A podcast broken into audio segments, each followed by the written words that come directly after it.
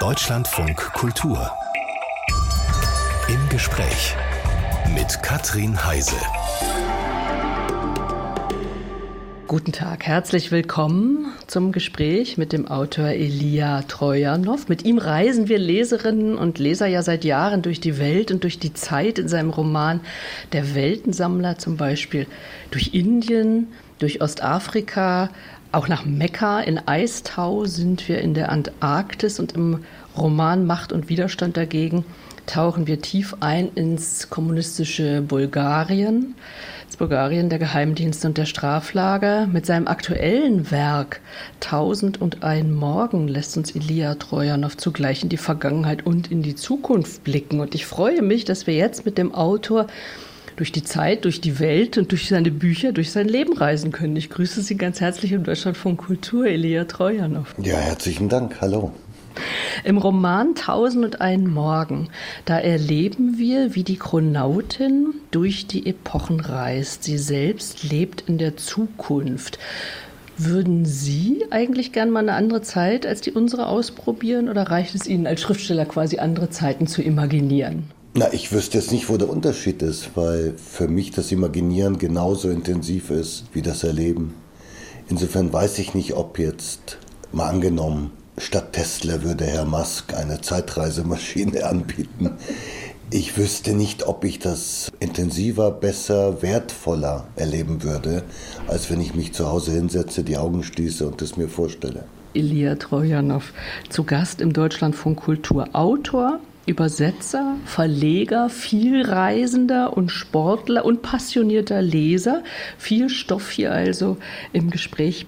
Im neuen Roman von Elia Trojanow befinden wir uns in einem Zukunftsuniversum. Und zwar in einem Zukunftsuniversum, in dem die Chronautin Sia lebt. Sie begibt sich auf Zeitreisen aus ihrer Sicht rückwärts und rauscht so dann auch immer wieder an unserer Zeit, an unserem Heute quasi vorbei.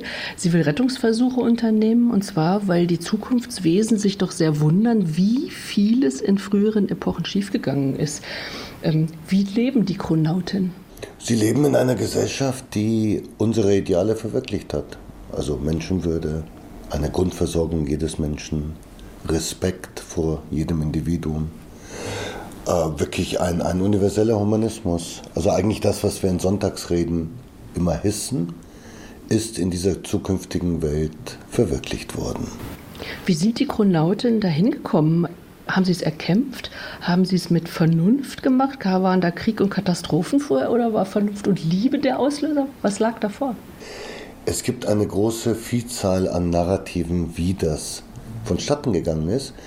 Und das ist eigentlich die einzige Möglichkeit, die mir einfällt, wie man davon erzählen kann, weil es eine Einladung ist, glaube ich, an jede Leserin zu sagen, ah, ich stelle mir das aber vielleicht eher so vor. Also es ist wie, glaube ich, vieles in dem Roman ein offener Raum, der tatsächlich erst dann eingerichtet wird, wenn die Leserin mitmacht und wenn sie sagt, also meine Fantasie, meine Sehnsüchte, meine Vorstellungen, meine Ideale sind ein wenig anders gelagert, aber es ist Platz für all das. Okay, wenn ich übrigens Konautin sage, dann meine ich ja nicht die einzelne Frau, Chronautin, sondern ich meine auch die ganze, die ganze Gesellschaft ist der die Plural, Chronautin, ja. der Plural. Na, das ist, die Chronautin ist eine Gruppe innerhalb dieser Gesellschaft. Das ist quasi das sind diejenigen, die Aktivistin. Zeitreisen können. Aber ich benutze tatsächlich den weiblichen Singular für den generellen Plural, wenn Frauen und Männer. Ich habe schon so überlegt, ob das ihr, ihr, ihr Kommentar auch so ein bisschen zur Gender-Debatte sein soll. Na, nicht ein bisschen, es ist für mich die beste Lösung. Also ich habe auch, ich habe viele Reaktionen bekommen und die meisten Leute denken, das ist eigentlich eine erheblich bessere Lösung als diese Bin-Is oder Asterix oder was auch immer im Moment benutzt wird. Es werden von den Chronauten Rettungsversuche eigentlich unternommen. Also an bestimmten Punkten der Vergangenheit soll etwas vielleicht versucht werden, anders zu drehen, damit die Geschichte anders läuft. Da hätten Sie ja jetzt in Ihrer Imagination massenhaft Kriege und Katastrophen zur Auswahl gehabt. Wie haben Sie Ihre Auswahl getroffen letztlich? Die meisten Leute denken ja oft an irgendeiner ganz individualisierten Situation, also ganz platt gesprochen, zurückreisen und Hitler oder Stalin verhindern. Aber es gibt ja sehr, sehr viele historische Situationen, die eher Prozesse sind, die man nicht auf diese Art und Weise individualisieren kann. Also zum Beispiel Imperialismus und Kolonialismus. Da kann man ja nicht sagen, es gab einen ganz bestimmten Kolonialbeamten, wenn man den verhindert, dann wäre die Weltgeschichte anders gewesen. Dann sind die Prozesse natürlich sehr, sehr vielschichtig und eine unglaubliche Herausforderung. Mhm. Man muss in diesem Fall wirklich als Leserin sich vorstellen, okay, wenn das unser Projekt wäre. Wir machen jetzt eine Konautengruppe in Hanau, Berlin oder Oberammergau. Wo würden wir einen entscheidenden historischen Moment ja. identifizieren und was würden wir tun, um den gegebenenfalls verändern zu können? Und die Piraten sind natürlich aus zwei Gründen naheliegend. Zum einen, es muss ja etwas sein, was die eigene Lust und Leidenschaft anregt. Bei den Piraten gibt es, und deswegen sind sie ja in unserer äh, Jugendliteratur, in den Kinderbüchern, in den Filmen seit Jahrhunderten präsent. Das ist ja nicht zufällig. Sie geben ein anderes Modell des gesellschaftlichen Miteinanders vor, nämlich ein radikales. Und daran können wir uns abarbeiten. Einerseits offensichtlich eine unglaubliche Freiheit, können tun und lassen, was sie wollen. Eine unglaubliche soziale Mobilität. Das waren ja Menschen, Matrosen, geknechtete Menschen, die auf einmal die Herren und es gab auch einige Frauen, die Frauen ihres eigenen Schicksals waren. Das einerseits. Andererseits sind sie natürlich das genaue Gegenteil unseres Zivilisationsmodells. Also sie stellen vieles, was wir als selbstverständlich erachten, in Frage. Und das erscheint mir genau die Aufgabe von Literatur zu sein. Die Gewohnheit, die Routine führt ja dazu, dass wir vieles als gegeben annehmen und nicht mehr hinterfragen. Und ich glaube, die große, große Bedeutung von Erzählung, von Parabel, von Anekdote, von Witz ähm, war in der Menschheitsgeschichte zu sagen, ey, stopp, halt. Es könnte auch anders sein. Es könnte umgekehrt sein. Die Piraten ich habe immer Geschichten im Kopf, klar, von Freiheit, aber auch von ungeheurer Brutalität. Von einem Piratenkapitän, der über alles geherrscht hat. Genau so war es, aber gar nicht. Also genau so war es überhaupt nicht. Genau das ist das Spannende. Die Geschichtswissenschaft tut auch nichts anderes als unsere heutigen Grundannahmen auf die Geschichte projizieren. Das heißt, um es ganz konkret zu machen, wenn jemand aus einem Nationalstaat kommt, auf die Geschichte blickt, die vornational war, sieht er überall nationale Grenzen und Gebilde. Dann wird sozusagen behauptet, das Nationale gab es schon. Und ähnlich ist es mit uns allen. Wir tragen, wenn wir uns in die Geschichte zurückverpflanzen, tragen wir die Grundhaltungen der Gegenwart mit uns. Und das muss man, glaube ich, wirklich konterkarieren. Denn die Grundhaltung ist bei uns, es braucht jemand, meistens ein Mann, der das Sagen hat. Es braucht Hierarchie, es braucht Ordnung, es braucht Gesetz, es braucht Befehl. All diese Sachen, von denen wir annehmen, ohne geht es nicht. Das Interessante ist nur, die Piraten haben bewiesen, es geht ohne. Vielleicht lesen Sie ein Stück. Sie haben uns ein Stück mitgebracht. Ja, davor muss ich nur kurz sagen, das Entscheidende war, dass die Piraten und Piratinnen in einem basisdemokratischen Prozess den Kapitän gewählt haben, für den Beutezug allein. Das heißt, es ist nicht eine Position der Macht, sondern es ist eine Position der konkreten Kompetenz. Aber kaum war der Beutezug vorüber, kaum war man wieder auf seiner Insel, in seinem Lager, war es wieder völlig egalitär. Der Kapitän wurde seiner Machtposition wieder entledigt.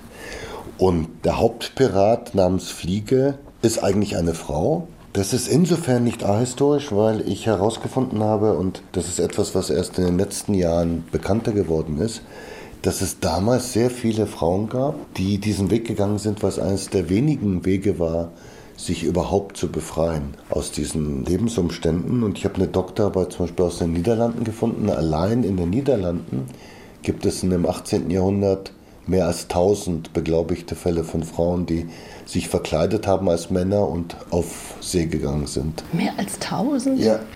Und in dieser Szene ist es so, dass Fliege zusammen mit Sia am Lagerfeuer ist, nachdem den ganzen Abend lang nicht nur rumgetrunken wurde, sondern auch sehr viel erzählt wurde. Die Piraten erzählen sich jeden Abend Geschichten. Getrunken wird, bis ausgetrunken ist. Geredet, bis jeder Kopf versponnen ins Nachtlager kriecht, das Feuer erlischt und nur Fliege und Sia zurückbleiben. Nebeneinander, zweisames Schweigen. So nahe beieinander, Sia fragt sich, wie sich die Haut von Fliege anfühlt. Der unvermittelt zu sprechen beginnt, lang und blumig, wie noch nie zuvor. Hast du dir zusammengefischt, wieso wir so, so heiß und innig klönen? Hab mir lang den Kopf zerbrochen, bis es mich angrinste. Klar wie Keimansuppe. Nur wer lebt, kann Garn spinnen. Oder bist du je im Totengeschichtenerzähler begegnet?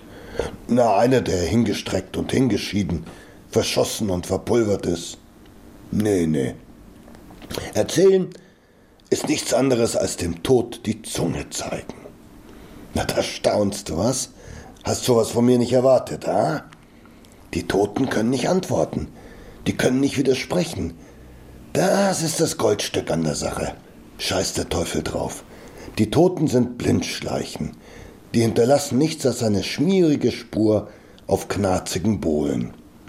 Wir hingegen, wir spinnen unser Garn und kleiden das Leben ein, solang's zuckt und zetert.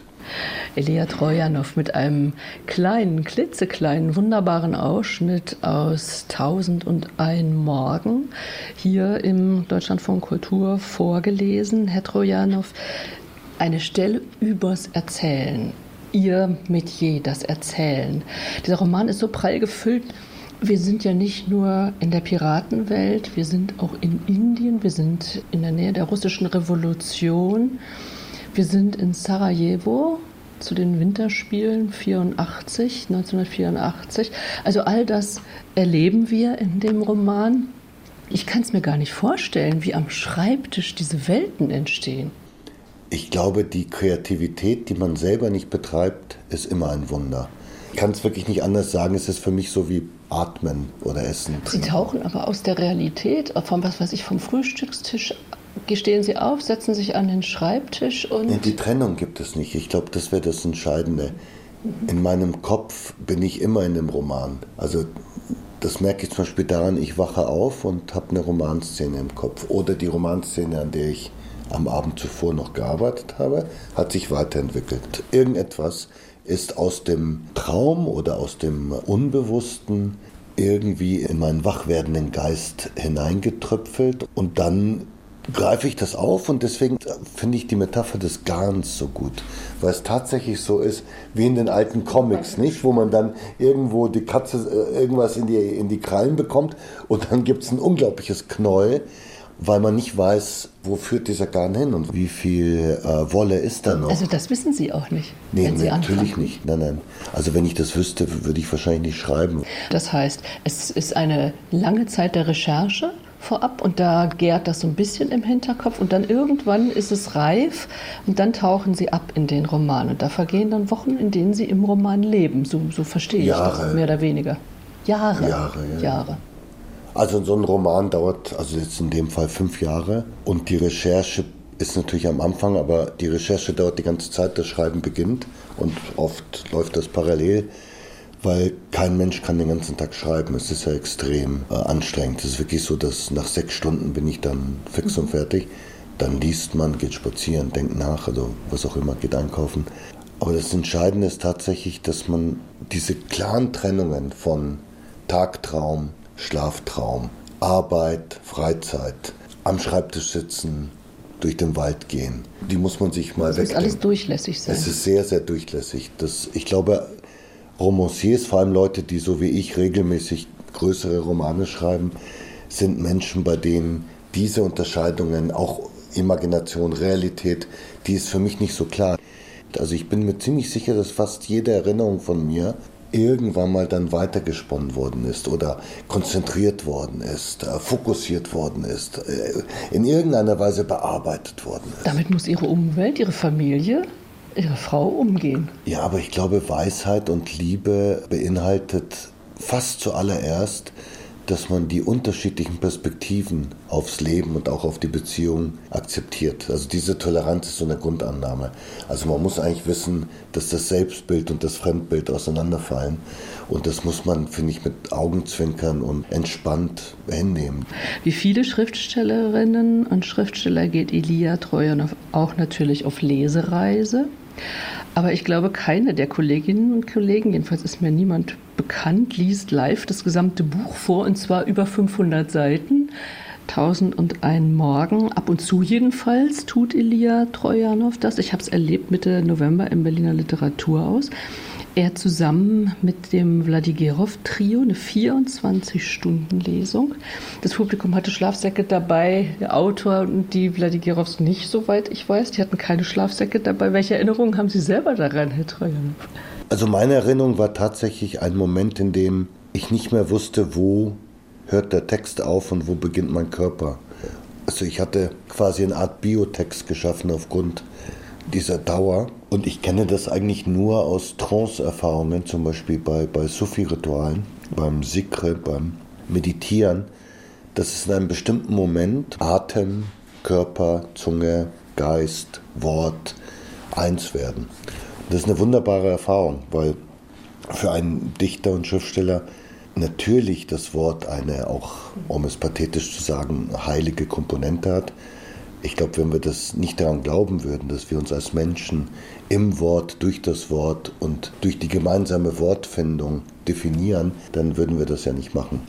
Aber das dann mal zu erleben, dass man wirklich in so eine Art schwebende, holistische Erfahrung, wo alles zusammenkommt, das, das war sehr, sehr bewegend. Also ich musste dann wirklich ähm, sehr kämpfen ich musste sehr kämpfen, dann nicht sehr emotional zu werden und quasi zu schluchzen, weil mich das auch überwältigt hat. Und es gab ja noch Musik, die Vladigerovs. Sie haben, machen häufig Lesungen oder Performance nennen Sie das eigentlich, ne? mit Musik, also mit den Vladigerovs oder mit dem Ensemble Modern. Bleiben wir mal bei dieser 24-Stunden-Lesung bei den Vladigerovs. Das war zum Teil äh, improvisiert, aber Sie hatten es geprobt. Ja, wir haben das wirklich vertont in dem Sinne, wie man eine Oper gemeinsam gestalten würde. Das heißt, dass man sich überlegt, wo muss Musik unbedingt hin, was sind Leitmotive, wie müssen sich die Kapitel, die sich ja in der Sprache stilistisch sehr unterscheiden, wie müssen die auch in sehr unterschiedlichen Musikformen sich voneinander unterscheiden. Das haben wir alles durchkomponiert, aber das Durchstrukturieren beinhaltet ja auch, dass man Freiflächen für Improvisation lässt. Und dann sind ja einige Male Sachen entstanden, die uns selber überrascht haben, wo wir dann aufeinander reagiert haben, ganz spontan. Es ist, glaube ich, nur damit zu erklären, dass ich eine sehr, sehr intensive Beziehung zur Musik habe. Und mein Großvater war Opernregisseur und war dann der Chefregisseur der Hauptoper in Bulgarien in, Sofia. Der Großvater der Vladigerovs wiederum ist der bedeutendste bulgarische Komponist der auch einige sehr wichtige Opern geschrieben hat. Das heißt, da gibt es wirklich eine Übereinstimmung. Und ich bin sehr mit Musik aufgewachsen. Viele meiner Verwandten waren Musikerinnen. Ich selber aber habe, ich habe dann früh gemerkt, nicht genug Talent, um irgendwie meine kreativen Bedürfnisse in der Musik mhm. auszuleben. Aber ich lese alle meine Texte mir vor, also wenn ich das Gefühl habe, sie sind halbfertig und achte dann nur auf die Musikalität, Rhythmus und Klangfarbe der Sätze und der Absätze. Sie haben jetzt eben die Vladigirovs nur kurz angerissen. Vielleicht sagen Sie noch zwei Worte zu ihm, bevor wir etwas von Ihnen hören. Ja, es gibt ja in, in wahrscheinlich fast jedem Land gibt es ja so die Musikerfamilie. Bei den Vladigerovs ist es so, der Großvater, der Pancho, hatte auch einen Zwillingsbruder, so wie jetzt Konstantin und Alexander Zwillingsbrüder sind. Und beide äh, damals schon sehr wichtige Musiker. Was dazu kommt, ist, dass es eine Phase ist, in der die kleinen Länder Osteuropas auf einmal, aufgrund dessen, dass es inzwischen mehr Moderne gab, mehr Austausch, mehr Zugang, hier an den großen Zentren, und das war damals natürlich die deutschsprachige Welt, also verschiedene deutsche Städte und, und Wien, dass sie Zugang hatten. Und wenn man das Museum von Pancho Vladigerov in Sofia besucht, dann sieht man, dass er damals wirklich mit allen zusammengearbeitet hat. Sei es mit Richard Strauss, mit Max Reinhardt und, und wie sie alle hießen. Das wurde alles abgeschnitten nach 44, 45. Dann gab es ja Eisernen Vorhang, sowjetische äh, Diktatur, Totalitarismus und gleichgeschaltete Kultur. Weswegen das, der Sohn, also der Vater der, der Vladigirovs, mit denen ich auftrete, es natürlich viel, viel schwerer hatte. Und er war aber auch Dirigent und Komponist. Und äh, die vier Geschwister sind auch alle äh, Musikerinnen, Musiker. Und das Trio besteht aus den zwei Zwillingen und Ekaterina, die die Pianistin ist. Jetzt ist das Interessante, dass sie so sehr Musik, glaube ich, leben und atmen, wie ich Literatur lebe und atme. Und das verbindet uns und der Rest, glaube ich, ist einfach äh, harte Arbeit. Harte Arbeit, aber ein wunderbares Vergnügen, wenn man in den Genuss kommt. Kann man übrigens Ilya Trojanow mit 1001 Morgen ist nochmal im Januar mit dem Vladigerov-Trio in Wuppertal und Bad Ischl zu sehen. Allerdings dann eine normale Lesung, normale Länge, würde ich jetzt ja. mal sagen. Es kann sein, dass wir in Heilbronn im März das nochmal ein drittes Mal vollständig machen. Und im Februar sind Sie mit dem Ensemble Modern in Hall in Tirol. Aber zur Einstimmung hören wir jetzt mal dieses Vladigerov-Trio. Tempo die Cake Walk.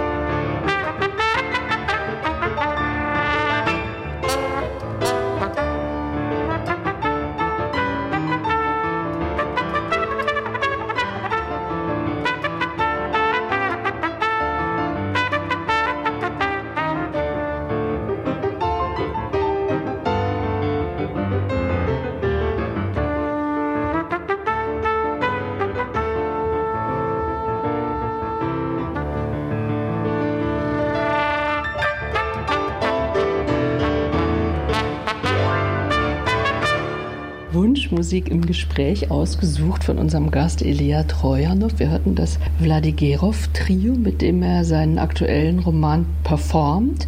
In den Romanen von Elia Trojanow begegnen wir vielen Sprachen. Es werden Dialekte gesprochen. Leserinnen und Leser müssen auch gar nicht immer alles verstehen. Ich habe immer den Eindruck, dass sie uns eigentlich total eintauchen lassen wollen und nicht als Beobachter an die Seite stellen, sondern wir sind mittendrin. Und da versteht man halt Mamas nicht. Das war die, die Hauptabsicht beim Weltensammler. Das war das erste Mal, dass ich dieses Verfahren benutzt habe, weil ich bin ja damals nach Indien gezogen, um zu recherchieren, ohne je zuvor in Indien gewesen zu sein und ohne mehr zu wissen als jeder andere Mensch, der ein bisschen Allgemeinbildung hat. Und dann habe ich die ganzen Bücher gelesen von Europäern, die über Indien äh, irgendwann mal was geschrieben haben. Und siehe da, in allen Romanen ist das Indien, das die Hauptfigur aus England kommt, meistens vor sich sieht, verständlich. Weil es natürlich am Ende eines Erkenntnisprozesses des Autors oder der Autorin steht und der Autor, die Autorin hat in der Zwischenzeit einiges über Indien verstanden. Oder auch nicht, aber es ist sozusagen eine Kenntnis schon mal vorhanden. Und das hat mich sehr gestört, weil ich mir gedacht habe, die Literatur muss eigentlich auch Desorientierung abbilden. Denn das ist ja das Interessanteste, an der Begegnung mit der Fremde. Dass wir uns erstmal darauf einlassen müssen. Genau, dass wir erst einmal verwirrt sind. Die Irritation, die Verwirrung. Eine Reise meines Erachtens ist misslungen und eigentlich überflüssig, wenn es nicht diese Momente der Irritation gibt. Denn durch diese Irritation wird ja nicht nur der Prozess des sich Einfühlens in das Unbekannte verstärkt, sondern im besten Fall hinterfragen wir uns selbst ja auch.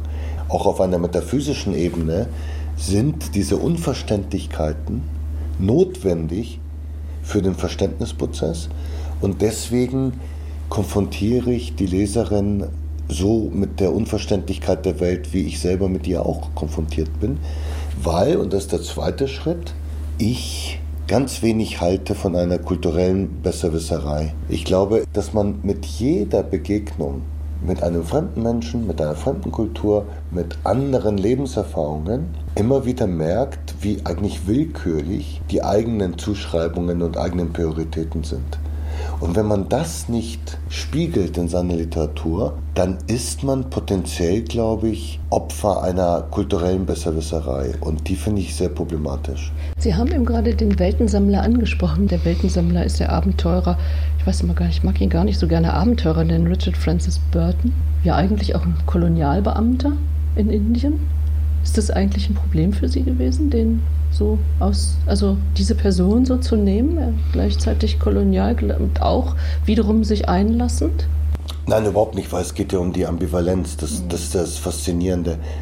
Diese verschiedenen Kulturen weltweit verdanken ja teilweise die textliche Sicherung ihrer Tradition irgendwelchen Europäern, die dort gar nicht aus idealistischen Gründen äh, waren. Das, das ist oft passiert. Ein, wunderbares Beispiel ist der deutsche Max Müller, ist der Indologe des 19. Jahrhunderts. Wenn heute ein, ein gläubiger Hindu oder Buddhist auch in Indien einen heiligen Text heranzieht, um zu beten, dann benutzt er fast immer eine textlich gesicherte Fassung von Max Müller, einem Deutschen, der nie in Indien war und der mit Sicherheit auch nicht irgendwelche idealistischen äh, Absichten hatte, sondern viele, auch der Beginn der Ethnologie, der Beginn der Indologie, waren Leute, die fest im imperialen Projekt waren. Die hatten eine bestimmte Aufgabe im Rahmen des Kolonialismus. Und dem muss man sich stellen. Also man, ich, ich, versuche mich immer den Ambivalenzen zu stellen. Ich glaube, Schwarz-Weiß-Malerei ist, ist tödlich für die Kunst, aber auch für den politischen Diskurs es ist halt leider so, dass es immer wieder diese. Ein sowohl als auch. Genau. Und es gibt diese Widersprüchlichkeiten. Es gibt Leute, die waren Rassisten, überhaupt keine Frage aus heutiger Sicht, haben aber trotzdem Großartiges geleistet. Und das muss man beides benennen und in dem Moment, in dem man das eine gegen das andere ausspielt, hat man, glaube ich, eine rein ideologische oder dogmatische Position. Und mit Ideologie kann ich überhaupt nichts anfangen. Sie haben ja erwähnt, dass Sie eben nach Indien auch gezogen sind, beziehungsweise dass Sie lange in Indien waren. Wie lange waren Sie in Indien und warum eigentlich? Wie ist es dazu gekommen? Also ich wusste, ich möchte einen Roman schreiben. Ich wusste, er war lange in Indien, ich war nie in Indien. Also er stand fest.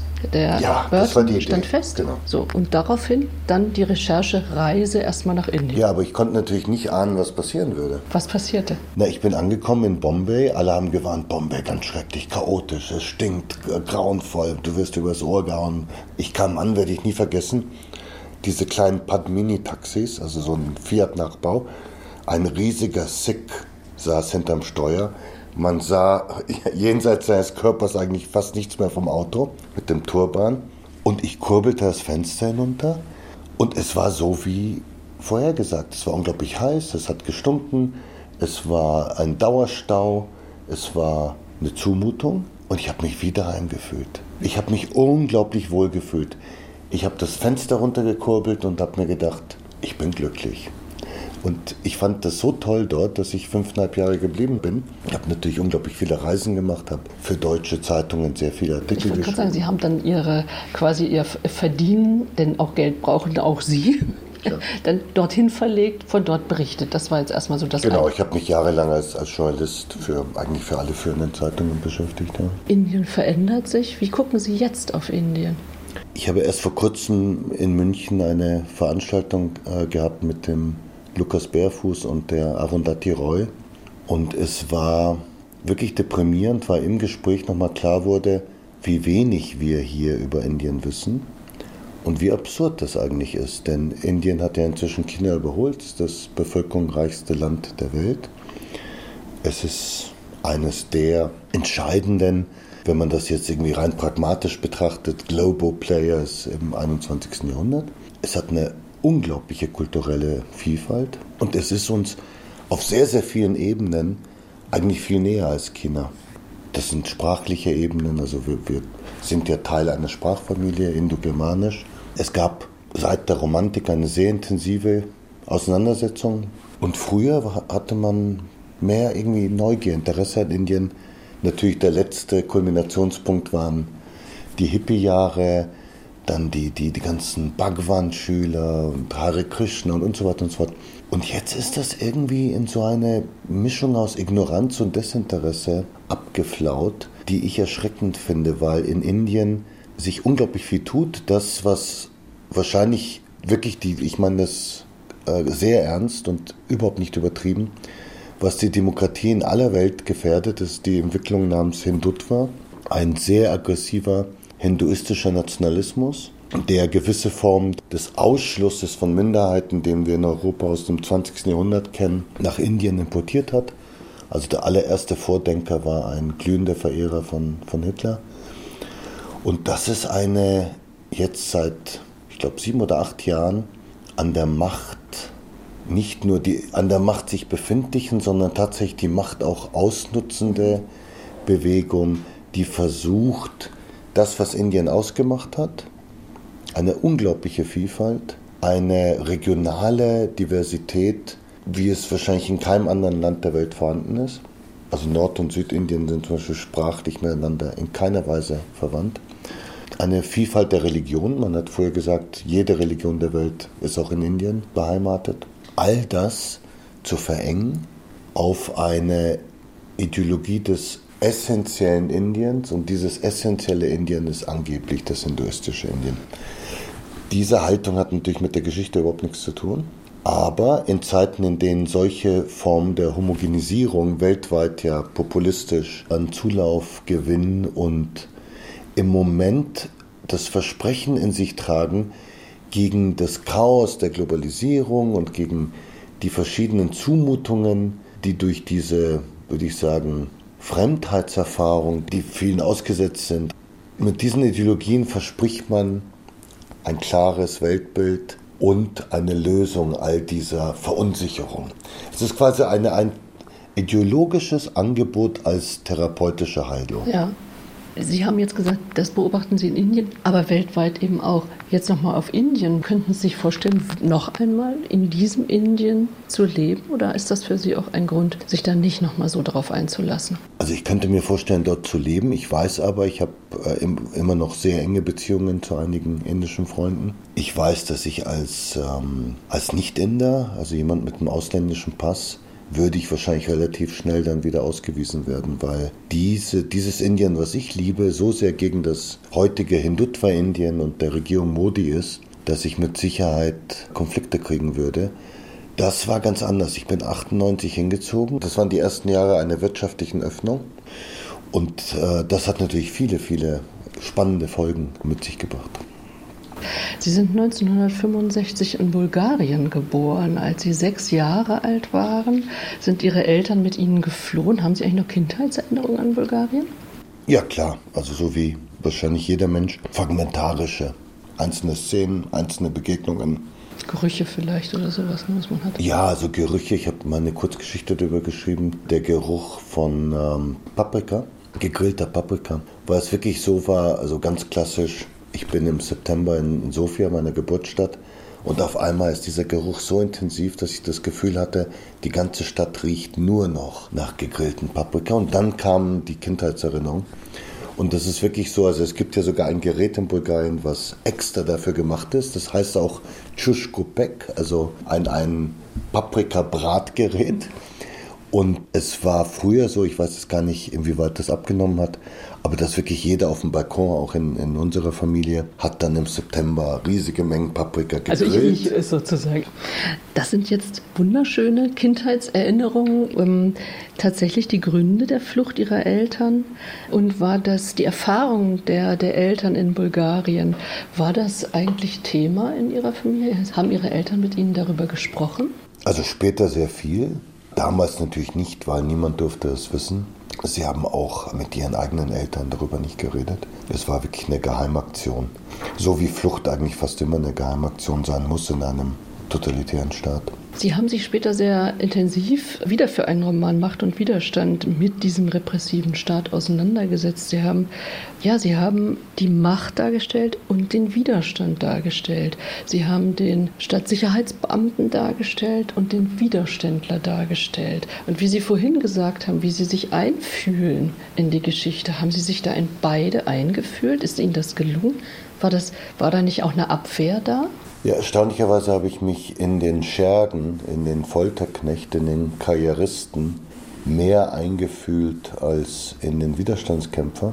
Aus einem eher literarisch-technischen Grund, weil der Stasi-Mann selber erzählt, Und dadurch, dass ich, das war so ein kleiner Trick, um mich dazu zu zwingen, dadurch, dass er aus der Ich-Perspektive erzählt, muss man in einem literarischen Text ihm dann sehr nahe kommen, weil sonst funktioniert das Wie ging es Ihnen damit? Also meine Frau hat gesagt, wenn ich rauskam nach einem äh, Tag des intensiven Schreibens, dass sie meinem Gesicht angemerkt äh, hat, dass ich, er hieß Methodi oder er heißt Methodi, der, der Stasi-Mann. Und, und sie meinte, ich, ich sei dann teilweise über längere Zeiten schwer erträglich gewesen. Also es hat mich natürlich sehr stark mitgenommen, weil, und das ist das Entscheidende, man sagt ja leichtfertig irgendwie, die Charaktere dürfen nicht nur gut und nicht nur böse sein. Aber wenn man das genau durchdenkt und dann erfährt, heißt das ja, dass man glauben muss, was ein jeder Mensch von sich selber glaubt, dass er eigentlich gut ist oder mit guten Absichten handelt. Die aller, aller, allermeisten Menschen haben einen Schminkkasten der Selbstrechtfertigung. Das ist eingeübt, das kann man dann richtig gut. Und ich muss aber dann, wenn ich in diesen Charakter hineinschlüpfe und auch noch aus seiner Sicht erzähle, muss ich das wirklich glauben. Also wenn, wenn ich das nicht internalisiere, dann wird die Figur zu einer Karikatur oder zu einer zweidimensionalen flachen Abbildung. Und das nimmt einen natürlich mit, weil man muss ja eigentlich das umarmen, was man ablehnt, was man sogar verachtet. Und ich habe natürlich den Roman auch deswegen geschrieben, weil solche Menschen, solche Karrieristen, solche Opportunisten mein Herkunftsland zerstört haben und meine Familie teilweise zerstört haben. Insofern ist ja dann besonderes Anliegen. Aber man muss gegen dieses moralische Anliegen im Schreibprozess ankämpfen. Aber warum eigentlich? Warum muss man den denn eigentlich, warum wollten Sie den denn so umarmen? Wollten Sie ihn verstehen? Finden Sie, wir müssen verstehen, was Menschen dazu bringt? Natürlich, das ist ja der einzige Grund, wieso ich mich damit beschäftige. Ich glaube nicht nur, dass wir es verstehen müssen, sondern ich glaube, dass das der einzige Weg ist, uns dagegen zu wappnen, dass das nicht immer wieder passiert diese Dämonisierung an der populären Kultur ja, also das Stichwort der Bösewicht, das sind ja völlig langweilige Abziehbilder. Da wird nie ein Erkenntnisprozess rauskommen, der, glaube ich, aus zwei Elementen besteht. Das eine ist zu kapieren, wieso nicht nur dieser Mensch dazu in der Lage war, sondern wieso potenziell wir alle in bestimmten Umständen dazu in der Lage wären. Das ist, glaube ich, sehr, sehr wichtig. Also dieses darauf beharren, dass es ethische Positionen gibt, wie zum Beispiel Menschenrechte, die nicht verhandelbar sind, aber gleichzeitig sich eingestehen, dass man trotz eines Glaubens daran in bestimmten Lebenssituationen in der Lage wäre, sich nicht dran zu halten. Und diesen, dieser Prozess ist für mich ein, ein literarischer Erkenntnisprozess. Und das Zweite ist, wenn ich etwas Schreckliches in den Medien über, über ein neues Massaker, über neue Gräueltaten lese, dann ist meine Reaktion oft genau das Gegenteil von dem, was ich um mich herum höre. Wie können Menschen einander sowas antun? Meine Reaktion ist, das würde ich jetzt unglaublich gern verstehen. Ich würde gern verstehen, was ist davor passiert, dass es zu einer solchen Entmenschlichung kommt. Weil nur wenn ich das verstehe und dann darüber schreiben kann, habe ich irgendeine Hoffnung, dass wir das überwinden vorhin äh, haben wir über den Lesemarathon, über 24 Stunden Lesen gesprochen. Sie haben ja äh, nicht nur einen Lesemarathon oder jetzt auch schon, glaube ich, schon zweimal diesen Lesemarathon absolviert. Sie haben auch den athletischen, den wirklichen Marathon sind Sie gelaufen und zwar auch noch in Griechenland wenn ich das richtig erinnere. Gibt es da Vergleiche? Ist es eine ähnliche Herausforderung? Kann man das vergleichen? Kamen Ihnen solche Gedanken vielleicht während des Lesens auch? Beim Marathon ging es mir nicht so gut wie bei, bei der Lesung. Aber durchgehalten haben Sie den Marathon. Ja, ich finde das Spannende bei solchen Projekten ist ja nicht nur, dass man sich irgendetwas vornimmt, von dem man nicht weiß, ob es überhaupt klappt. Das Interessante ist auch, dass man ja nie weiß, wozu man selber in der Lage ist. Das heißt, man weiß nicht, wo sind die eigenen Reservoirs an, an Kraft, an Selbstüberwindung. Und umgekehrt, wo sind die eigenen Ängste. Und ich finde es sehr, sehr spannend, das herauszufinden. Vielleicht sollten wir ganz kurz die Hörerinnen und Hörer noch auf den Pfad bringen, dass eben Marathon war nicht die einzige Sportart. Sie hatten ein Projekt. Ein Projekt, sämtliche sommerolympischen Disziplinen ähm, alle 80 und zwar alle Individualdisziplinen, weil. Alle individuell, genau. Eine zehn andere finden. nicht, nee, es ist sehr schwierig, zehn andere zu organisieren. Aber genau zwischen zwei Olympischen Spielen, in, also innerhalb von vier Jahren, alle Individualdisziplinen, es sind 80 der Sommerspiele damals, zu trainieren Und die Idee war natürlich eine Art Kulturreise durch die Welt des Sports, weil mich Sport ein Leben lang sehr interessiert hat und weil ich auch glaube, dass zu wenig über Sport geschrieben wird. Es ist so, dass Sport für viele, viele Menschen in unserer Gesellschaft extrem wichtig ist. Jeder Dritte in Deutschland sagt nach Umfragen, dass er ein Sportfan ist. Und die Zahl der Frauen nimmt auch äh, rapide zu. Das sind Phänomene, die eigentlich traditionell von einer etwas hochnäsigen Intelligenzia nicht wahrgenommen werden, weil das ist ja irgendwie so ein bisschen was Aber bei Ihnen haben wir jetzt ja schon gelernt, Sie durchleben die Dinge. Jetzt ist Turmspringen ein sehr gutes Beispiel, weil Turmspringen, das kennt jeder schon aus seiner Kindheit, eine Mundprobe ist. Ja, also Drei, bis zum Dreier hoch, mehr Genau. Nicht. Also drei Meter ist so, das schafft, glaube ich, fast jeder und dann wird es je nach Person so. Und ich habe dann eine total interessante Erfahrung gemacht. Jeder Mensch hat eine bestimmte Höhe in sich. Mhm. Und meine Höhe war fünf Meter. Ich habe es bei fünf Meter gemacht, nur ich habe bei fünf Meter dann auch einen Fehler gemacht und habe die Übung so schlecht gemacht, dass ich mit dem Gesicht aufs Wasser bin. Und das fühlte sich wirklich so an, als hätte mich. Ja, also es war wirklich so, als würde mich Mike Tyson würde mir voll ins Gesicht schlagen. Und danach war ich eingeschüchtert, um nicht zu sagen leicht traumatisiert. Und das war hochinteressant. Ich habe zum ersten Mal erlebt, es ist eine Mauer der Angst, die all allmächtig ist. Überhaupt keine Chance. Also ich hatte nicht einmal, nicht einmal Lust, auf den 5-Meter-Turm zu gehen. Mein ganzer Körper hat zugemacht. Jetzt könnte man sagen, individuelle Erfahrung, mehr oder weniger interessant. Nur der Trainer sagte, es ist bei jedem so. Und auch bei den aller, allerbesten. Es kommt ein Moment, wo man eine innere Grenze des Wagemuts entdeckt, wo die Angst größer ist als die Selbstüberwindung.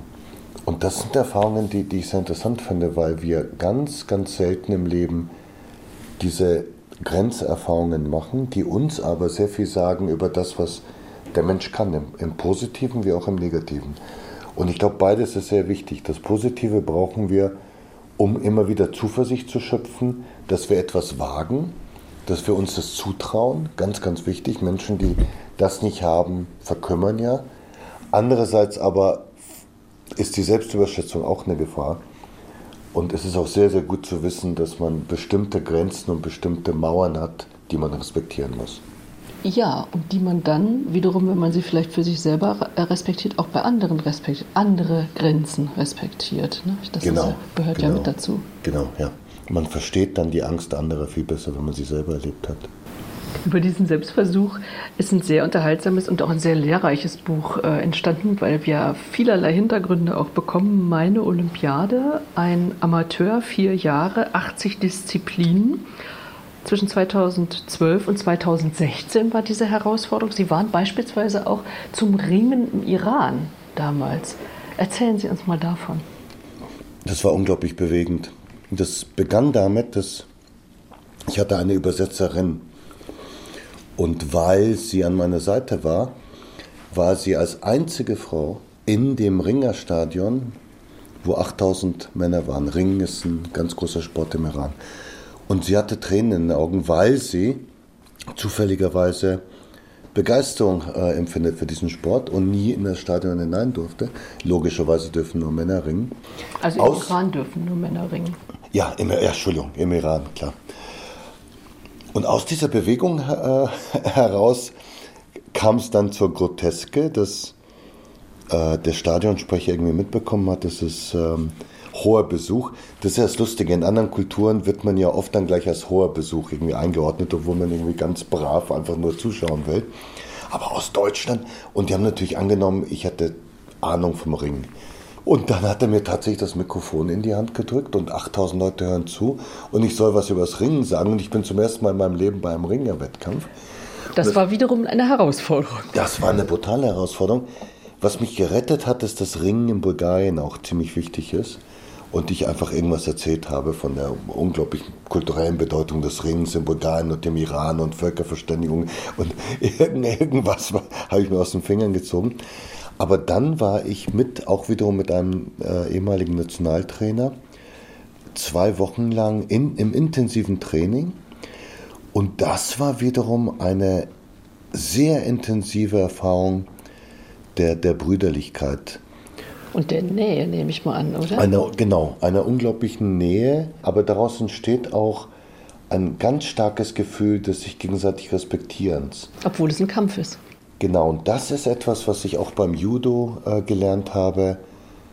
Der erste Schritt, das, was man als erstes lernt beim Kampf, ist, den Gegner zu schützen. Das war für mich eine ganz große Erfahrung. Beim Judo ist es noch extremer. Die ersten Tage machen sie nichts anderes, als zu lernen, den Gegner aufzufangen. Die, das Ziel ist nicht, dem Gegner weh zu tun, sondern im Gegenteil. Das Ziel ist, dem Gegner die Hochachtung auszusprechen, weil es eine Form von Respekt ist, dass man sich gegenseitig misst. Und Sie haben sich mit sich selbst gemessen in 80 Disziplinen, ganz kurz, alle wirklich absolviert? Ja, ja klar. Ja, ja, klar. Naja. Also manche, manche natürlich völliges Misslingen, aber ich war zum Beispiel bei manchen Disziplinen völlig geplättet, weil meine Vorurteile zerfetzt wurden. Dressurreiten. Ich hatte das Glück, dass, dass meine Kollegin und Freundin Julie C. selber Reiterin ist und die auch darüber geschrieben hat. Und sie war meine Trainerin und das Pferd namens Neo. Ich habe wirklich innerhalb von wenigen Tagen verstanden, was das für eine intensive Beziehung zwischen Mensch und Pferd ist und was da alles möglich ist. Also da sind Vorurteile gepurzelt. Total, also wirklich zerfetzt worden. Könnten auch zerfetzt werden, wenn man sich äh, das Buch Meine Olympiade anhört, wie ich das getan habe. Ich habe es mir angehört äh, als Hörbuch tatsächlich im Fitnessstudio. Ein ganz, ein ganz besonderer Spaß und Genuss. Mit 24 Jahren hat unser Gast Ilya Trojanow einen Verlag gegründet, nämlich den Marino Verlag, der sich auf afrikanische Literatur spezialisiert hat. Wir haben es vorhin ganz kurz gestreift, nämlich die Flucht ihrer Familie von Bulgarien nach Deutschland. Das währte aber nur ein Jahr. Sie sind tatsächlich nach einem Jahr München nach Kenia gezogen. Was bedeutete das eigentlich für den siebenjährigen Ilya? Naja, völlige Veränderung. Das zum war, zweiten Mal, ne? Ja, zum also dritten Mal, weil wir waren dann Bulgarien, dann Triest, also Italien, dann Zirndorf, also in der Nähe von Nürnberg, Auffanglager und dann eine Einschulung hier in München. Also ich kann mich erinnern, dass alles nochmal völlig neu war. Also die, die Klänge, ich bin aufgewacht, tropische Vögel im Ohr, das weiß ich noch sehr intensiv natürlich die Gerüche, Klima, Sprache. Ja. Auf einmal waren alle Menschen ganz anders. Also sie sahen einfach anders aus, aus der Sicht eines Siebenjährigen. Ich habe gerade überlegt, ob ich in Bulgarien jemals einen Afrikaner gesehen habe. Ich kann mich nicht erinnern. Und auf einmal ist es genau umgekehrt. Es gibt eine berühmte Familienanekdote, weil wir waren dann drei Jahre in Kenia und erst dann hatten wir ein bisschen Geld, um zum ersten Mal wieder nach Europa zu kommen. Und dann landen wir in Europa, nach drei Jahren in, in Kenia. Und ich habe dann aus dem Fenster rausgeguckt und habe dann gesehen, wie irgendwie die Leute das Gepäck schon mal aus dem Flugzeug haben.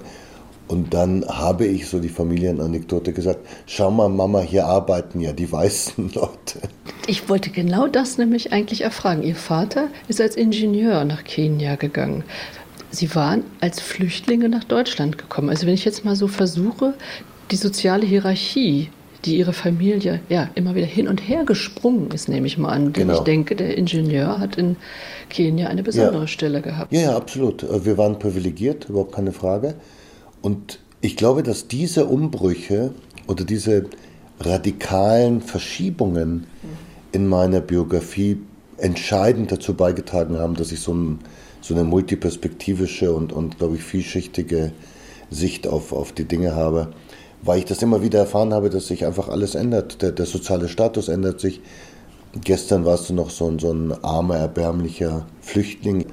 Und dann ändert sich nicht nur Klima, was wir gerade hatten, Essen, alles, sondern auf einmal ist man in einer privilegierten Situation. Was dann dazu kam, ist, ich wurde eingeschult in ein sehr, sehr britisches Internat. Es war wirklich so, wie ich, wie ich es aus den Romanen von vor 100 Jahren kenne, inklusive Züchtigung, körperliche und so weiter.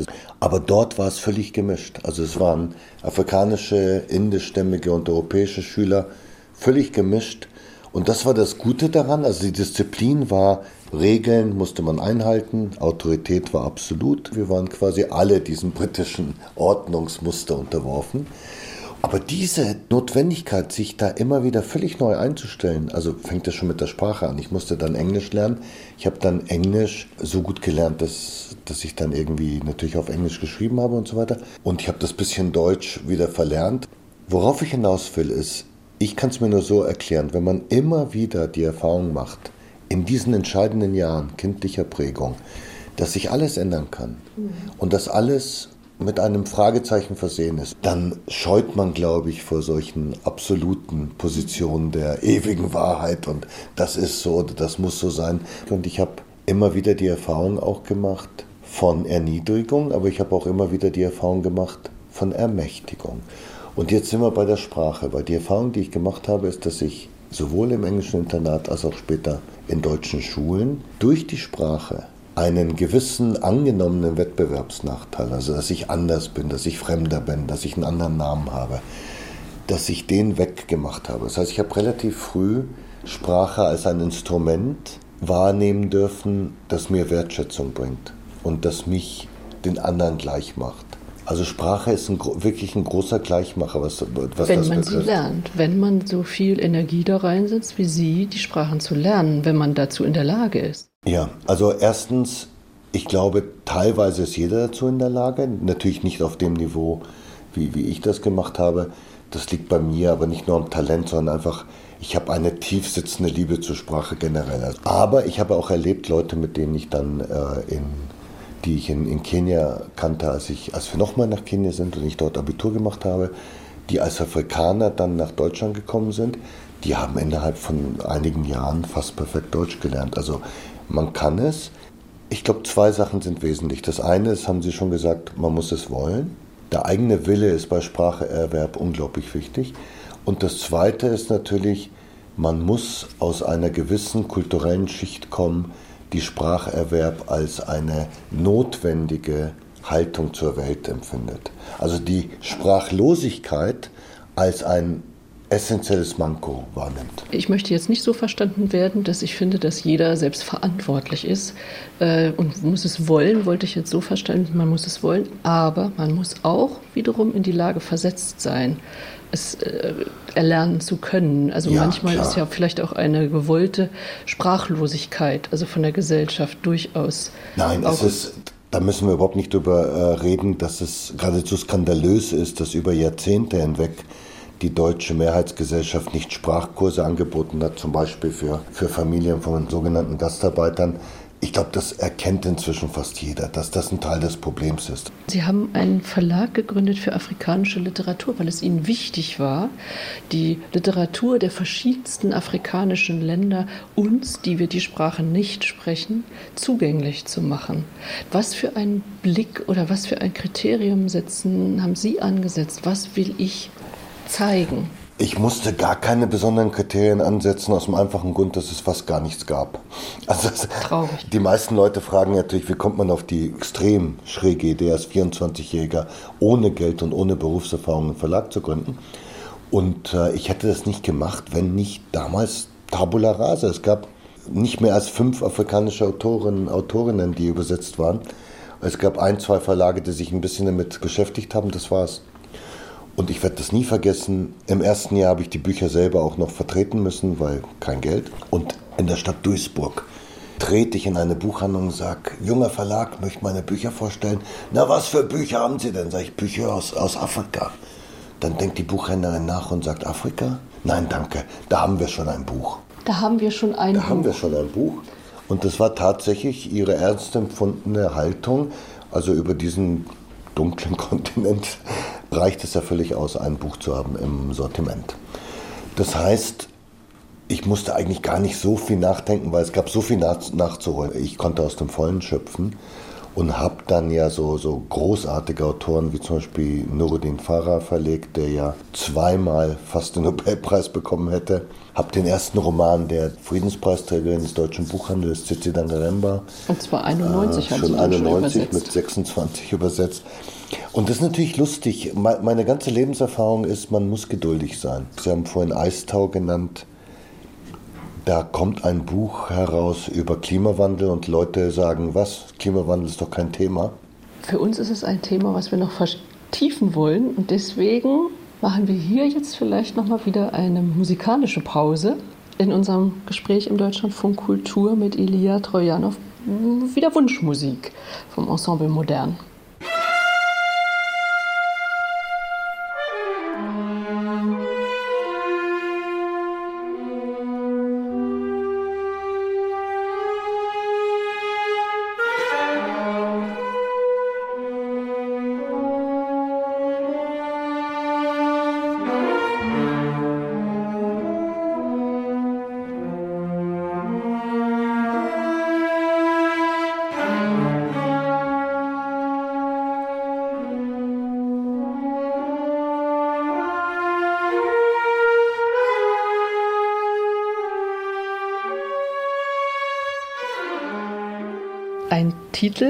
Der ist auf dem Album zum 40. Jubiläum erschienen. Und dieses Jubiläum haben Sie ja mitgefeiert. Sie haben eine besondere Beziehung zum Ensemble Modern. Stellen Sie es uns doch mal vor, was fasziniert Sie so am Ensemble Modern?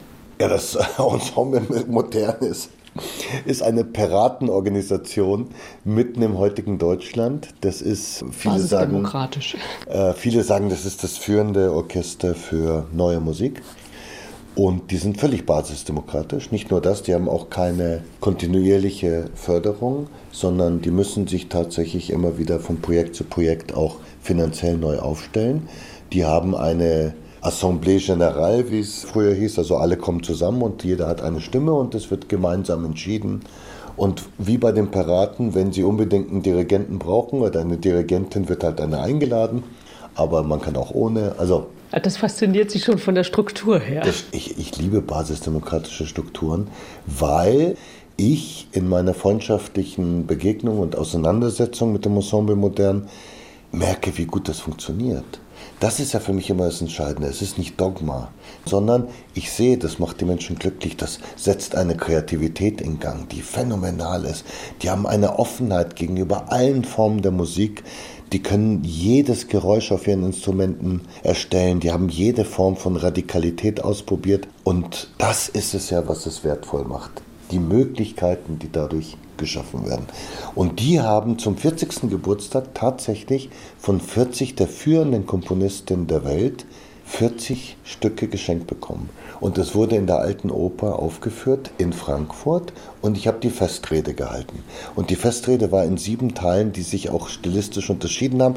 Es wäre ein unglaublich toller Abend geworden, wenn nicht es im Dezember unserer Corona-Missgunst war und ich in der Alten Oper auf der großen Bühne stand in den Saal blickte, an meinen Großvater dachte und da saß ein einziger Mensch, nämlich der Tontechnik. Und das war natürlich wirklich, wirklich traurig. Ja. Also schön, dass wir die Musik aber jetzt dann zumindest als Album alle hören können. Ja. Das ist übrigens nur ein kleiner Tipp jetzt, auch Weihnachten, Neujahr und so weiter. Diese Doppel-CD beschenkt ist hochinteressant, weil das 40 völlig unterschiedliche Zugänge zur modernen Musik ist. Das heißt, für jemand, der nicht Fachmann ist, und das sind ja die, oder Fachfrau sind ja die wenigsten, ist das ein ganz toller Einstieg in die gegenwärtige klassische Musikszene. Also eine Empfehlung hier von Trojan auf das Ensemble Modern. Gemeinsam war der Titel, den wir gehört haben vom Album zum 40. Jubiläum. Übrigens, das Ensemble schreibt auf seiner eigenen Website, das Ensemble Modern ist ein neugieriger Lautsprecher der Musik der Gegenwart. Ich bleibe jetzt mal bei Adjektiv neugierig, das verbindet sie nämlich auch auf jeden Fall mit Ihnen. Neugierde ausleben, Perspektivwechsel, das waren schon unsere Sprichworte, vor allem Reisen, Perspektivwechsel auch durch Reisen. Jetzt haben wir bisher vor allem über freiwillige Reisen gesprochen, nur einmal kurz eine unfreiwillige Reise ins Visier genommen, nämlich das Thema Flucht. Sie haben von der Flucht ihrer Eltern mit ihnen, also ihrer Flucht erzählt, von den ständigen Umbrüchen. Sie haben ein ganz schmales Buch geschrieben, Nach der Flucht. Da geht es darum, wie wenig die Vergangenheit der Geflüchteten eigentlich im Ankunftsland zählt. Also eigentlich gar nichts zählt, ihre Erfahrungen.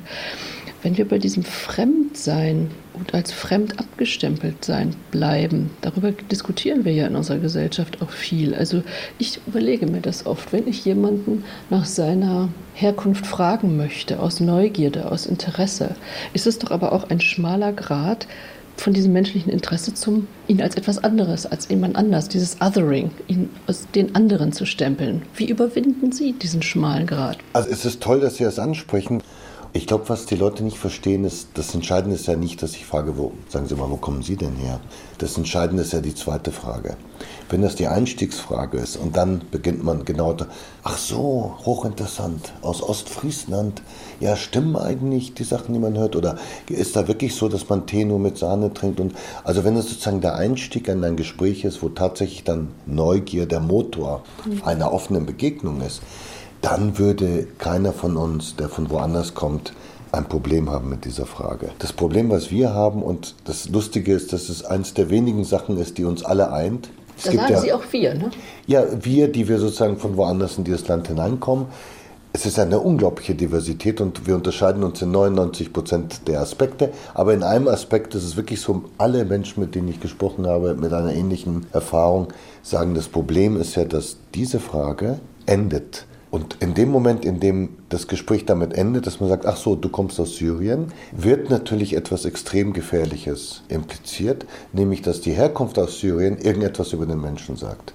Das Problem ist doch, dass die Herkunft aus Syrien genauso wenig etwas sagt wie die Herkunft aus Ostfriesland. Sie sagt nämlich genau 0,0, weil es gibt in Syrien Atheisten und es gibt in Syrien Strenggläubige. Es gibt in Syrien Ingenieure und es gibt in Syrien Analphabeten. Mit anderen Worten, ich komme aus Syrien, sagt gar nichts aus. Wir haben vorhin auch über Sprache gesprochen. In diesem schmalen Band geht es auch um, ich zitiere mal, der Sprache soll eines Tages anzumerken sein, eingedenk all jener entwurzelten fremdstimmigen Verlorenen, dass solche hier angekommen sind. Die Sprache soll Spuren unserer Anwesenheit aufweisen. Zitat Ende. Davon sind wir meilenweit entfernt. Das wäre ja eine Akzeptanz. Ja, eine, in manchen und vor allem eine Veränderung unserer ja. Gesellschaft. Also in manchen Nischen oder in manchen, das nennt man ja Soziolekte, also in manchen Sprachweisen, die aus gewissen Schichten und gewissen Lebenserfahrungen kommen, ist das durchaus gang und gäbe. Also nur ein Beispiel. Vor einiger Zeit wartete ich am Stuttgarter Bahnhof mal wieder auf den Zug. Der Stuttgarter Bahnhof ist ein Ort, wo man besonders viel und lange wartet und besonders unangenehm. Und da hörte ich Jugendliche, bei denen ich überhaupt keine Ahnung hatte, ob das jetzt, wie man sagt, Jugos sind oder ob das Schwaben und Schwäbinnen sind, weil die alle miteinander so einen Mischmasch gesprochen haben. Und es war völlig unklar, weil manche eher Schwäbisch geredet haben, andere weniger klaren schwäbischen Akzent. Es war völlig unklar, wo die jetzt herkommen. Also es kann sein, dass sozusagen einige von denen, dass die Eltern aus Ex-Jugoslawien kommen. Es kann aber auch sein, dass in diesem Freundeskreis es dann cool ist, bestimmte Sätze, Phrasen, Wörter und so weiter zu übernehmen, weil man, also so wie, wie manche Leute jetzt in Berlin, habe ich gehört, uh, Urdeutsche auf einmal Habibi sagen. Irgendwie haben sie aufgeschnitten, ha, Habibi ist jetzt cool. Oder wie manche Leute augenzwinkernd irgendwie Inshallah sagen, weil sie finden das durchaus angemessen zu sagen, naja, mal gucken, was das Schicksal so mit einem macht und so weiter und so fort. Es gibt ja sehr, sehr viele oder natürlich Döner und. und äh Aber es gibt genauso den Kampf dagegen. Genau, ne, das wollte ich gerade sagen. ausgerüsteten Kampf dagegen. Genau, also es gibt sozusagen einerseits diese Nischen oder diese kulturellen Sphären, in denen das passiert. Ich glaube eher in den Großstädten, weil es dort natürlich viel mehr Begegnung gibt. Sie haben völlig recht, dass es auf einer anderen Ebene eine Annahme gibt, dass zur deutschen Kultur es eine gewisse Reinheit der Sprache gibt und das ist eine uralte Annahme, denn es gibt einen Fremdwörterduden. Und was Deutsche oft mit großem Erstaunen vernehmen, ist, dass das keineswegs selbstverständlich ist. Es gibt viele andere Sprachen der Welt, wo niemandem eingefallen ist, die Fremdwörter quasi in einem eigenen Band zusammenzufassen. Das ist ja eine Ghettoisierung der Fremdwörter. Das Lustige ist natürlich, was heißt Fremdwörter? Ich habe mir mal die Mühe gemacht, das so zu durchblättern. Da sind Wörter drin, die sind seit dem 15. Jahrhundert in Deutschland. Und das ist natürlich schon absurd. Nach fünf Jahrhunderten ist man immer noch, immer noch du, du, du, du Fremdwort, ja. tu dich nicht einschmuggeln hier. Also wir durchblättern mit unserem Gast, mit dem Autor Elia Trojanow, nicht nur seine Bücher, sondern auch noch den Fremdsprachen-Duden hier im Deutschlandfunk Kultur. Eben hatten wir das kleine Bändchen nach der Flucht angesprochen. Ich hatte äh, mir noch angestrichen, dass ich das Sie unbedingt fragen wollte, weil Sie das Buch einleiten mit der Widmung meinen Eltern, die mich mit der Flucht beschenkten. Warum ist das ein Geschenk gewesen? Ja, interessanterweise fragen das nur Menschen, die selber keine Fluchterfahrung haben, weil irgendwie angenommen wird, dass die Flucht äh, was Negatives ist. Und Mit Entwurzelung ist, zu tun hat. Genau. Und das ist, glaube ich, Teil des Problems. Ähm, noch eine Buchempfehlung von einem Wissenschaftler namens De Haas, 22 Mythen über Migration. Ganz tolles Buch, ein Niederländer, der sich ein Leben lang mit Migration beschäftigt hat und der ganz, ganz viele Fakten anführt, die beweisen, dass unser politischer Diskurs über Flucht und Migration mit den Realitäten fast nichts zu tun hat. Es fängt schon damit an, dass die Annahme, es gäbe jetzt viel, viel mehr Migration als früher, auch das wissen die meisten Leute nicht. Mit Abstand am meisten Migration gab es nach dem Zweiten Weltkrieg, als zig Millionen, ich habe die Zahl vergessen, sechs, sieben Millionen Deutsche aus dem Osten Europas hierher kamen und, jetzt wird spannend, mit großer Missgunst, Verachtung und Aggressivität hier nicht empfangen wurden. Obwohl, und das ist jetzt wirklich ein ganz zentraler Punkt, sie dieselbe Sprache hatten, oft dieselbe Religion und nach zwölf Jahren einer durchdringenden Ideologie, wir sind ein gemeinsames Volk und wir sind ein großes Volk. Das heißt, trotzdem wurden sie damals genauso beschissen behandelt wie viele andere Migranten, Migrantinnen in den Jahrzehnten danach. Und das muss einen zu denken geben, dass das Problem nicht das Maß an Fremdheit ist. Das Problem ist nicht andere Religion, das Problem ist nicht andere Hautfarbe sondern das Problem ist, dass es einen gewissen Konflikt gibt zwischen Alteingesessenen, die meinen, ihre Privilegien verteidigen zu müssen, und einer sehr diffusen Angst davor, dass wer immer neu hinzukommt, die Zusammensetzung des Lebens, der Gesellschaft, des Gefüges negativ verändern wird. Es ist also, philosophisch gesprochen, vor allem eine Angst vor Veränderung. Und der möchte ich eigentlich auch gerne weiter noch nachgehen. Sie haben vorhin etwas gesagt, dass Sie oft Geduld haben müssen, weil Dinge vor Jahrzehnten von Ihnen vielleicht auch schon mal angesprochen wurden und dann die Veränderung nach und nach kommt. Also Veränderung und Geduld gehören offenbar zusammen. Sie haben mal, das Buch haben Sie kurz auch, glaube ich, vorhin erwähnt, dass ihr in Ihrem Roman Eistau, wenn wir den jetzt gedanklich noch aufrufen, dann sind wir quasi in der Antarktis. Waren Sie eigentlich mal da? Zweimal und haben 2011 dann Eistau geschrieben, handelt vom Klimawandel. Sie galten damals sogar als Pionier noch der Climate Fiction. Was war der Anlass? Ah, ganz einfach, ein Albtraum. Ich ein, Albtraum. ein Albtraum. Ein geträumter Albtraum. Ja, also von mir selber. Mhm. Ein Mann, der völlig verzweifelt auf einer Moräne sitzt oder so eine Art Mondlandschaft. Ein unglaublich intensives Gefühl der Verzweiflung. Und dann bin ich aufgewacht und das hat mich sehr verunsichert und ich habe das Bild nicht mehr aus dem Blick bekommen. Und ich habe keine andere Erklärung gefunden, als dass das früher ein Gletscher war und jetzt eine Moräne. Wahrscheinlich war ich irgendwo wandern in den Alpen und da sind ja immer wieder diese Schilder. Hier war der Gletscher vor 150 Jahren, hier war vor 100 Jahren und ich war neulich als Student, ich habe in München studiert, war ich ein paar Mal auf der Zugspitze. Ich kann mich erinnern, ganz viel Eis. Ich war im Sommer jetzt da und der Gletscher ist fast völlig weg. Das heißt, der ist wahrscheinlich in zwei, drei Jahren gänzlich weg. So, und das ist sozusagen der einzige Unterschied zwischen einem, in Anführungszeichen, normalen Menschen und einem Schriftsteller. Ich gucke halt im Internet nach, was ist irgendwie so der führende Gletscherforscher. Das war ein Professor Eberli in Zürich. Und ich habe halt das Privileg, dass wenn man so als halbwegs bekannter Autor anruft und sagt, können wir uns mal unterhalten, die meisten Leute sagen ja gerne. Das ist übrigens sehr interessant. Ich werde ja ganz häufig gefragt, wie haben Sie es eigentlich geschafft, so viel zu erfahren? Und was ich immer wieder erkläre, ist, dass die aller, allermeisten Menschen unglaublich froh sind, wenn jemand neugierig zu ihnen kommt und sagt, erzähl mir von deiner Arbeit, erzähl mir von deinem Leben. Weil die allerwenigsten Leute genug unbekannte Ansprechpartner haben, sach- und fachfremde Ansprechpartner, mit denen sie sich mal austauschen können. Sie haben ihre Kolleginnen, ja. aber so jemand, der von außen kommt und sagt, ich möchte jetzt alles, über, alles über, Gletscher. über Gletscher, das passiert ja sonst gar nicht. Nur sozusagen, wenn irgendein Journalist, Journalistin oder Autor, Autorin kommt. Und der hat mir dann gezeigt, wie ein Gletscher in Zentralasien vor 40 Jahren majestätisch weiß und heute nur noch zerfetzte schwarze Flecken. Und das hat mich so unfassbar emotional berührt, dass ich in dem Moment mir gedacht habe, was bedeutet das für den Menschen, für den Gletscherforscher und was bedeutet das für unsere Gesellschaft? Und das ist ein literarisches Thema. Und 2011 kam das Buch raus. Ein Satz da drin, jeder, der das Vermeidbare hinnimmt, ist ein Schuft. So, und jetzt sind zwölf Jahre vergangen. Ja. Wie geht es Ihnen? Ja, beschissen, weil das, was in einem Roman steht, hat sich jetzt tausendmal wiederholt. In einem Roman kommt immer wieder vor, dass die Wissenschaftler sagen, wir haben ja jetzt genug Fakten gesammelt. Also was sollen wir denn noch mehr tun? Wir haben jetzt schon zigmal gewarnt, wir haben zig Analysen und Studien. Wieso reagiert er nicht? Und diese kognitive Dissonanz, das heißt dieses Auseinanderfallen, ist, glaube ich, Zeichen einer ganz prekären Dekadenz. Dass wir einerseits inzwischen wissen, dass es eine Tatsache ist. Also ich glaube, abgesehen irgendwie von Leuten bei der Bildzeitung und AfD-Wählerinnen, ähm, ist das im Großen und Ganzen akzeptiert. Aber trotzdem sind die allerwenigsten von uns bereit, sich gesellschaftlich, politisch so zu engagieren, dass sie sagen, wir müssen eine radikale ökonomische Wende vollziehen.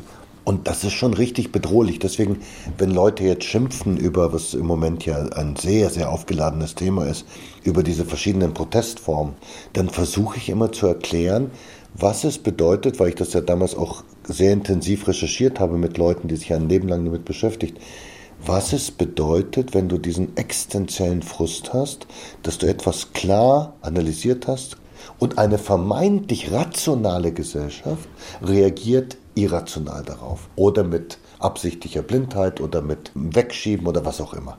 Und das ist ein unglaublicher Frust, der Aggression freisetzt. Wir sind wieder beim Thema, man muss verstehen, wieso wir in der großen Mehrheit der Gesellschaft Unsinn machen.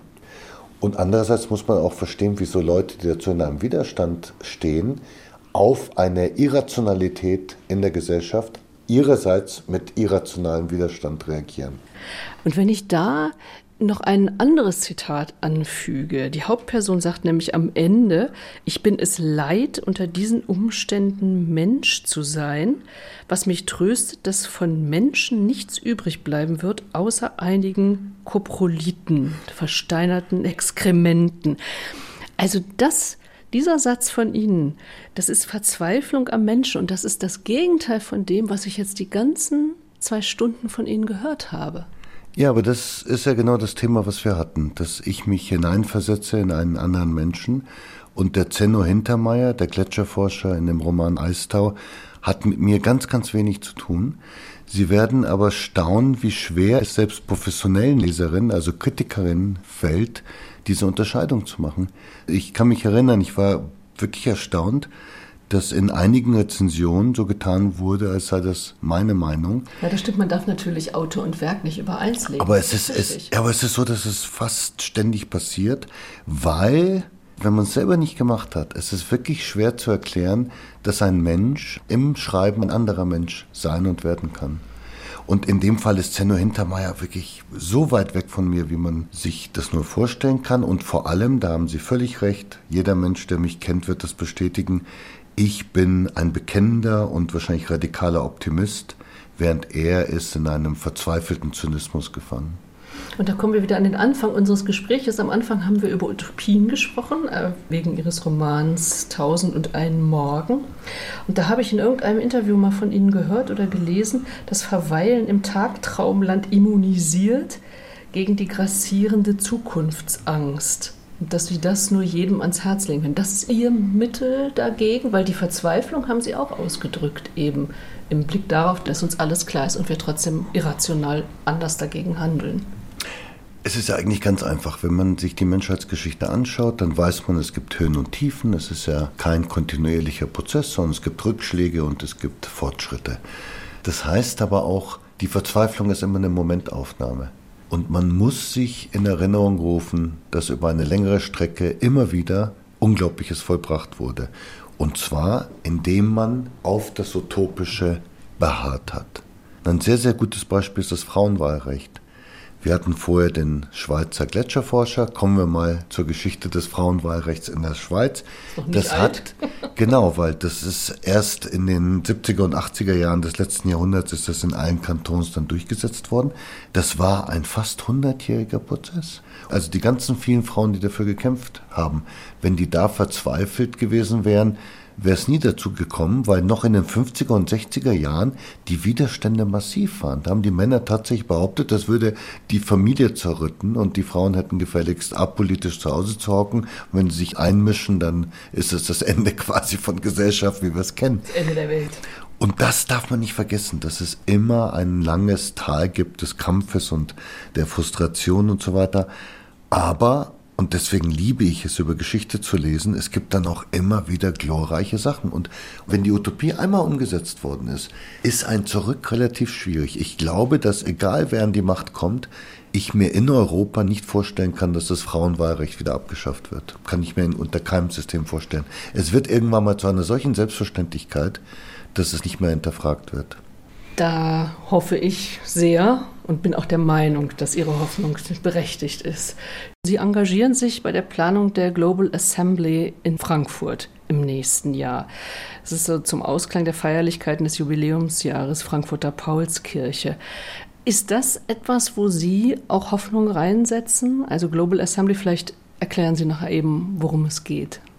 Sehr viel Hoffnung, weil das genau das ist, was wir jetzt brauchen. Es ist organisiert von Menschen aus der Zivilgesellschaft und es ist eine Einladung an Aktivistinnen aus aller Welt, eine Woche in Frankfurt zu verbringen und ganz offen zu diskutieren, wie können wir Prozesse der globalen Gerechtigkeit, der Demokratisierung, des Kampfes gegen autoritäre Strukturen, des Kampfes für mehr Freiheiten und mehr äh, Sicherheiten Ganz grob gesagt, wie können wir tatsächlich das große Ideal der Menschenrechte weltweit zur Geltung bringen?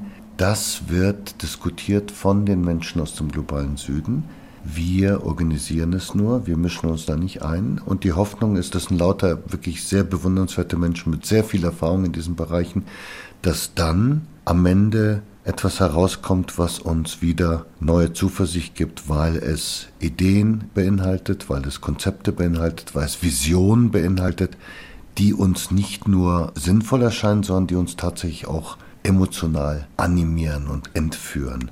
Und wir hatten dieses Jahr im Mai ein Vorabtreffen und es waren einige unglaublich beglückende Tage, weil ein jeder erwartet hat, von dem anderen etwas zu lernen und weil die üblichen Diskussionen, die in den verschiedenen Blasen uns im Moment beschäftigen, dort keine Rolle spielten. Und das ist etwas, was mir im Moment sehr wichtig ist. Wir müssen dringend wieder einen universellen Blick entwickeln, weil wir in Deutschland im Moment sehr provinziell werden. Wir kreisen um unsere eigenen Bedürfnisse und es ist teilweise peinlich, merke ich in Gesprächen mit Leuten außerhalb Deutschlands. Jetzt zum Beispiel auch die ganze Antisemitismusdebatte.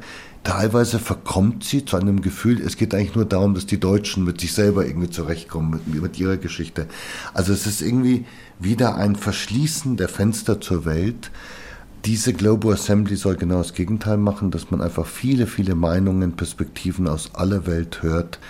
Und das ist, glaube ich, frischer Wind, den wir dringend brauchen und mit dem wir jetzt unser Gespräch beenden. Mit dem frischen Wind, mit Zukunftsbildern und wieder mit dem Stichwort Perspektivwechsel und Perspektive öffnen, das wir in diesem Gespräch so oft hatten. Ich danke Ihnen dafür, Elia Treuer. Vielen Dank ich, für das Gespräch. Ich danke sehr für die Möglichkeit.